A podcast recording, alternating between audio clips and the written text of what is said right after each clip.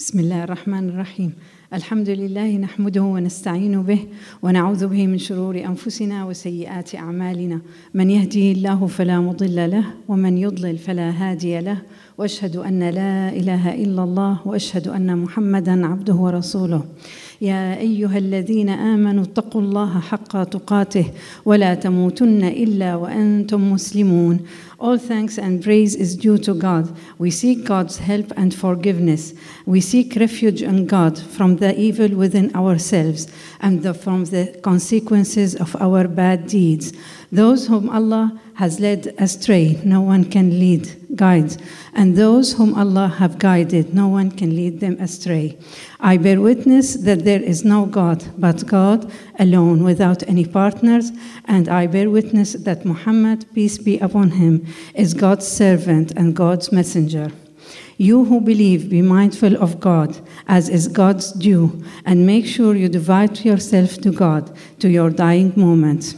I advise you and my sinful self to be mindful of Allah and to obey Him, and I start with what is best words from the Quran.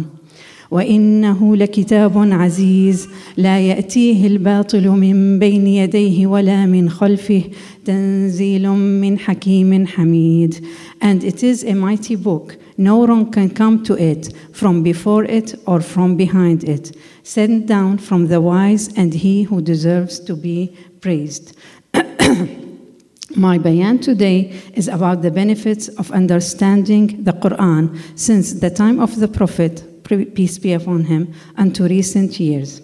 Allah subhanahu wa ta'ala has taken upon himself the task of preserving the Quran from any distortion or changing of its words. And he said, إنا نحن نزلنا الذكر وإنا له لحافظون. We have sent down the revelation and we shall preserve it.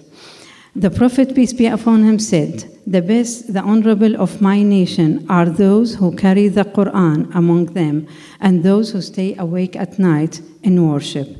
So, what are the characteristics of the Quran that makes it so beneficial and important to Muslims? The Quran is a miracle book in every aspect of it in its style, eloquence, and richness of meaning. It's a miracle in setting doctrines, ethics, rules and, and laws of dealings in life. A miracle in telling us about the unknown, al ghaib, and in telling us about previous nations and about previous messengers of God. it's also a miracle in the facts and sciences of the universe. It's also a miracle in its effect on hearts and souls. It contains all that humanity needs for its happiness in this world and the world hereafter. Allah subhanahu wa ta'ala said, فإما يأتينكم مني هدى فمن تبع هداي فلا فمن اتبع هداي فلا يضل ولا يشقى As it comes to you guidance from me, then the one who follows my guidance will not go astray and will not suffer. And so, for its words to be heard and understood and then converted into practical reality, Allah subhanahu wa ta'ala sent the Quran in an easy to read manner. And He said, وَلَقَدْ يَسَّرْنَا الْقُرْآنَ لِلذِّكْرِ فَهَلْ مِن مُدَّكِرٍ We have made the Quran easy to read and recite. So, is there anyone taking account? Allah subhanahu wa ta'ala has put the Quran in the heart of the Prophet Muhammad, peace be upon him, and taught him the meanings of it. And uh, he always used to recite it with, Prophet, with Angel Jibril alayhi salam all the time, especially in Ramadan. He showed us the love of the Quran throughout his whole life. And that is why As-Sayyida Aisha radiallahu anha, she is one of the Prophet's wives, said about him that his manners are those of the Quran. So in every way of his life, he was uh, using whatever he read from the Quran. We also know that As-Sayyida Khadija radiallahu anha, she was the first wife of the Prophet, peace be upon him, and the first woman to believe, woman and men, to believe in his prophecy. She also was the first to learn the Quran from the Prophet, peace be upon him. And then she taught it to her daughters and the people around her. In that way, she became the first Muslim woman scholar to teach Quran. There's also a Sayyida Aisha radiallahu anha. Also, she was one of the Prophet's uh, wives. And the Prophet praised her knowledge by saying, Aisha is superior to all women, as is al tharid to all food. Al tharid is a type of food known at that time as being one of the best food. It's made from uh, meat, uh, broth, and bread. So it is one of the, at the Prophet's time, very highly valued food because they didn't have that much meat and uh, bread. And one of the followers, one of the companions of the Prophet, praised Sayyida Aisha and he said, I have never known, met anyone who is more knowledgeable in what is right and wrong, in science, in medicine, in poetry, more than a Sayyida Aisha radiallahu anha, the mother of the believers. After the Prophet, peace be upon him, died, a Sayyida Aisha took one part of the Prophet's mosque near her room as part of her uh, like for teaching, and she sat in that corner. People came to her from all over the land to learn and take from her knowledge. And many Muslim scholars graduated throughout her teachings. In addition, the companions of the Prophet took to learning the Holy Quran, realizing the importance and honor that Allah has bestowed upon them as being the first generation to receive the Quran from the Prophet, peace be upon him. they were keen to recite and learn and understand the meanings of it with the help of the Prophet, peace be upon him, who said, Whenever people gather in a house reading the Holy Quran and uh, learning about it, then peace will come down on them and angels will fly around them. And Allah Azza wa Jal will remember them in the, among the angels. So, inshallah, that's what's happening now and always when you read the Quran. He also said, Recite the Quran, for it comes on Judgment Day, seeking forgiveness for those who are its companions. Furthermore, Prophet Muhammad, peace be upon him, used to choose from among his companions those who knew the Quran best so that they can be teachers to other people in Islamic uh, practices. So they were held in higher esteem because of that knowledge. Here we can also mention As-Sayyida Hafsa bint Umar radiallahu anhuma. She was also one of the Prophet's wife. And when the Prophet, peace be upon him, died, there was something which we call Hurub al-Radda, the war of apostasy. This is the war where some Muslims, when the Prophet died, decided not to pay zakah. They said it's not part of the five pillars of Islam. So uh, Khalifa Abu Bakr radiallahu anhu, the first, uh, well, we can say president now, uh, the first Khalifa to come after the Prophet died, decided to make war against them. And in that war, many Muslim scholars died. And those scholars who died, most of them used to memorize the Quran by heart.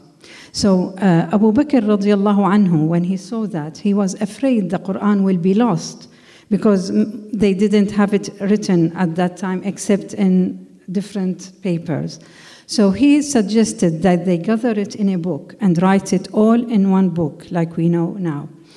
When he finished gathering the Quran, he gave it to Sayyidina Umar for safekeeping. Sayyidina Umar, when he died, gave it, passed it on to his daughter, Hafsa bint Umar. Hafsa was called the keeper of the Holy Quran, and she kept it with her, and she was given that honor because she was one of the few men and women at that time who knew how to read and write. Many people were ignorant at that time, but she was one of the few who, men or women, who could read and write. So she had the honor of keeping that holy book with her. She was also known for many of her uh, Islamic uh, knowledge of Islamic subjects, and people used to come and ask her many questions. She was also known as Rawiya. Rawiya means a narrator of the Prophet's hadith. Because she was his wife, she used to memorize lots of his speech, and then she used to say it herself to teach other people. The second generation of the followers of the companions, called Al Tabi'een, they took the same path as the companions uh, towards the Quran. They used it as the light that guided them through their path. In addition to that, they raised their children from very early age in the love of the Quran, and they tried to teach them to memorize it from an early age. Because to tell you the truth, it's much easier when you are small to memorize it than when you get older. It is well known that uh, when Hamad, son of Imam Abu Hanifa radiallahu anh. Imam Abu Hanifa is one of the four prominent Muslim scholars whom the Islamic nation follow his uh, studies. When his son, young son, learned Surah Al-Fatiha, memorized it by heart, then his father celebrated this occasion and gave his teacher, who taught him how to memorize it, 500 dirhams. The teachers thought that was too generous for just learning one surah. But Abu Hanifa anhu said to him, Man, don't underestimate what you have taught my son. Uh, if I had more, I would have given it to you because of the high status of the Quran for me and for the Muslims. So, for just one small surah. With this attitude, and by turning to it on all details of their lives, they became the best nation brought out to mankind. They toured the land, spreading the message of Islam. Through their knowledge and behavior, they built a great civilization. Now, that is a very, very small piece of what was the attitude of our predecessors toward the Quran. But what is the position of our recent societies? Sadly, most of us deserted the Quran in many aspects. How so? Most of us read the Quran in a shallow passing by attitude, not looking into its meaning, not obeying its commands, and not restraining from what it forbids. We don't act upon what we read in the Quran, and when we read it, we read it near graves and in funerals and maybe in competitions to show off how much we uh, recite, who can recite more. We have also mastered writing it in nice paper and nice handwriting to hang it on walls or as necklaces for a good omen. In my country, Syria, it became a tradition to see uh, verses from the Quran hanging on every wall. And it is given as a gift to newlyweds to put it in their home on a shelf, just like that, like part of a furniture. Uh, and then maybe they might read it at special occasions. We used, if we hear Quran coming out from a recording from a house when we are passing by, our first question would be Has someone died in that house? We always know someone died if you can hear recording of the Quran up till now. So, of course, that's not bad, but I want to say that it's not bad to do that, but that is not why the Quran came down for us. So, how can we take guidance from the Quran? The Quran is the book that guides us on how to advance yourself, to enrich the best in you, for yourself first, and then for the people around you. Allah subhanahu wa ta'ala said in the Quran, كتاب انزلناه اليك مبارك ليتدبروا اياته وليتذكر اولو الالباب a blessed book that we send down to you so that they may reflect upon its verses and for those with intelligence can take heed nothing will put the islamic world back to the right path again other than what had the, put their predecessors on the right path before them, and that is the guidance of the Quran. The Prophet, peace be upon him, said, The best among you are those who learn the Quran and those who teach it. He also said, Peace be upon him, the one who recites a letter from the book of Allah will receive a reward, and for each reward it will be doubled 10 times. I do not say Alif, Lam, Mim is one word, but I say Alif is a letter, Lam is a letter, and Mim is a letter. So whoever is good at mathematics, every if you say just Bismillahir Rahmanir Rahim, you have taken 19 rewards, and Allah will triple it 10 times.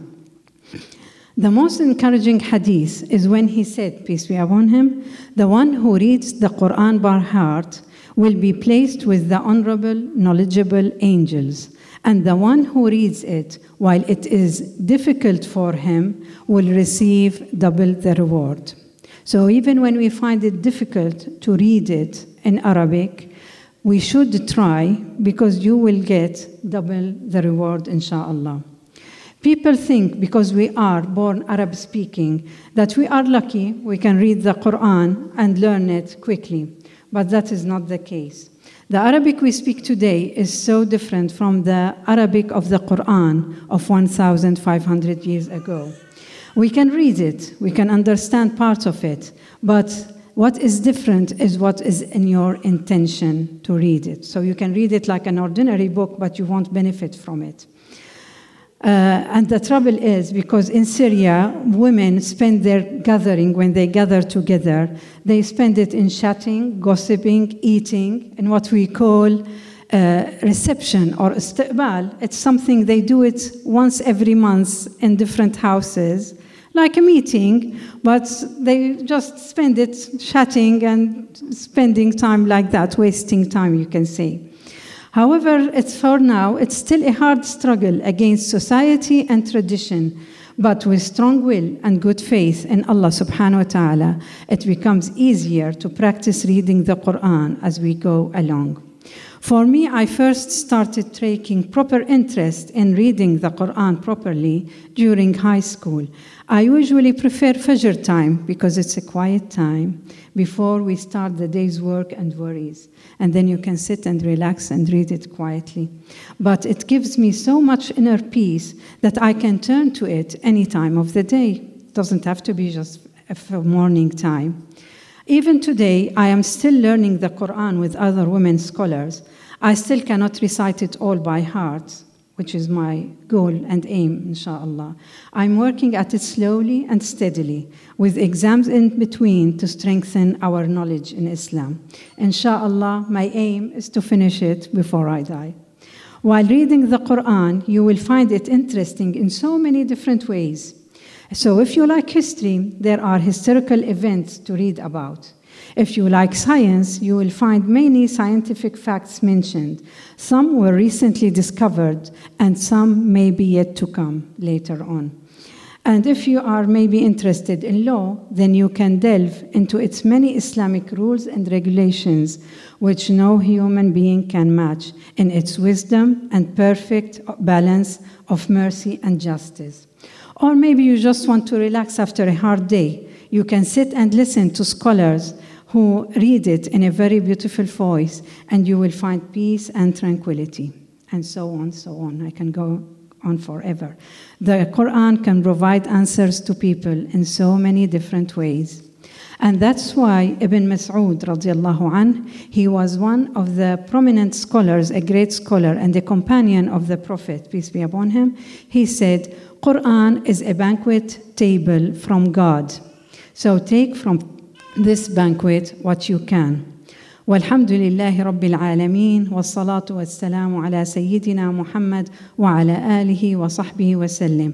Praise be to Allah, God of all universe, and prayer and peace be upon the Prophet Muhammad and his family and his companions. Wassalamu alaikum. Thank you.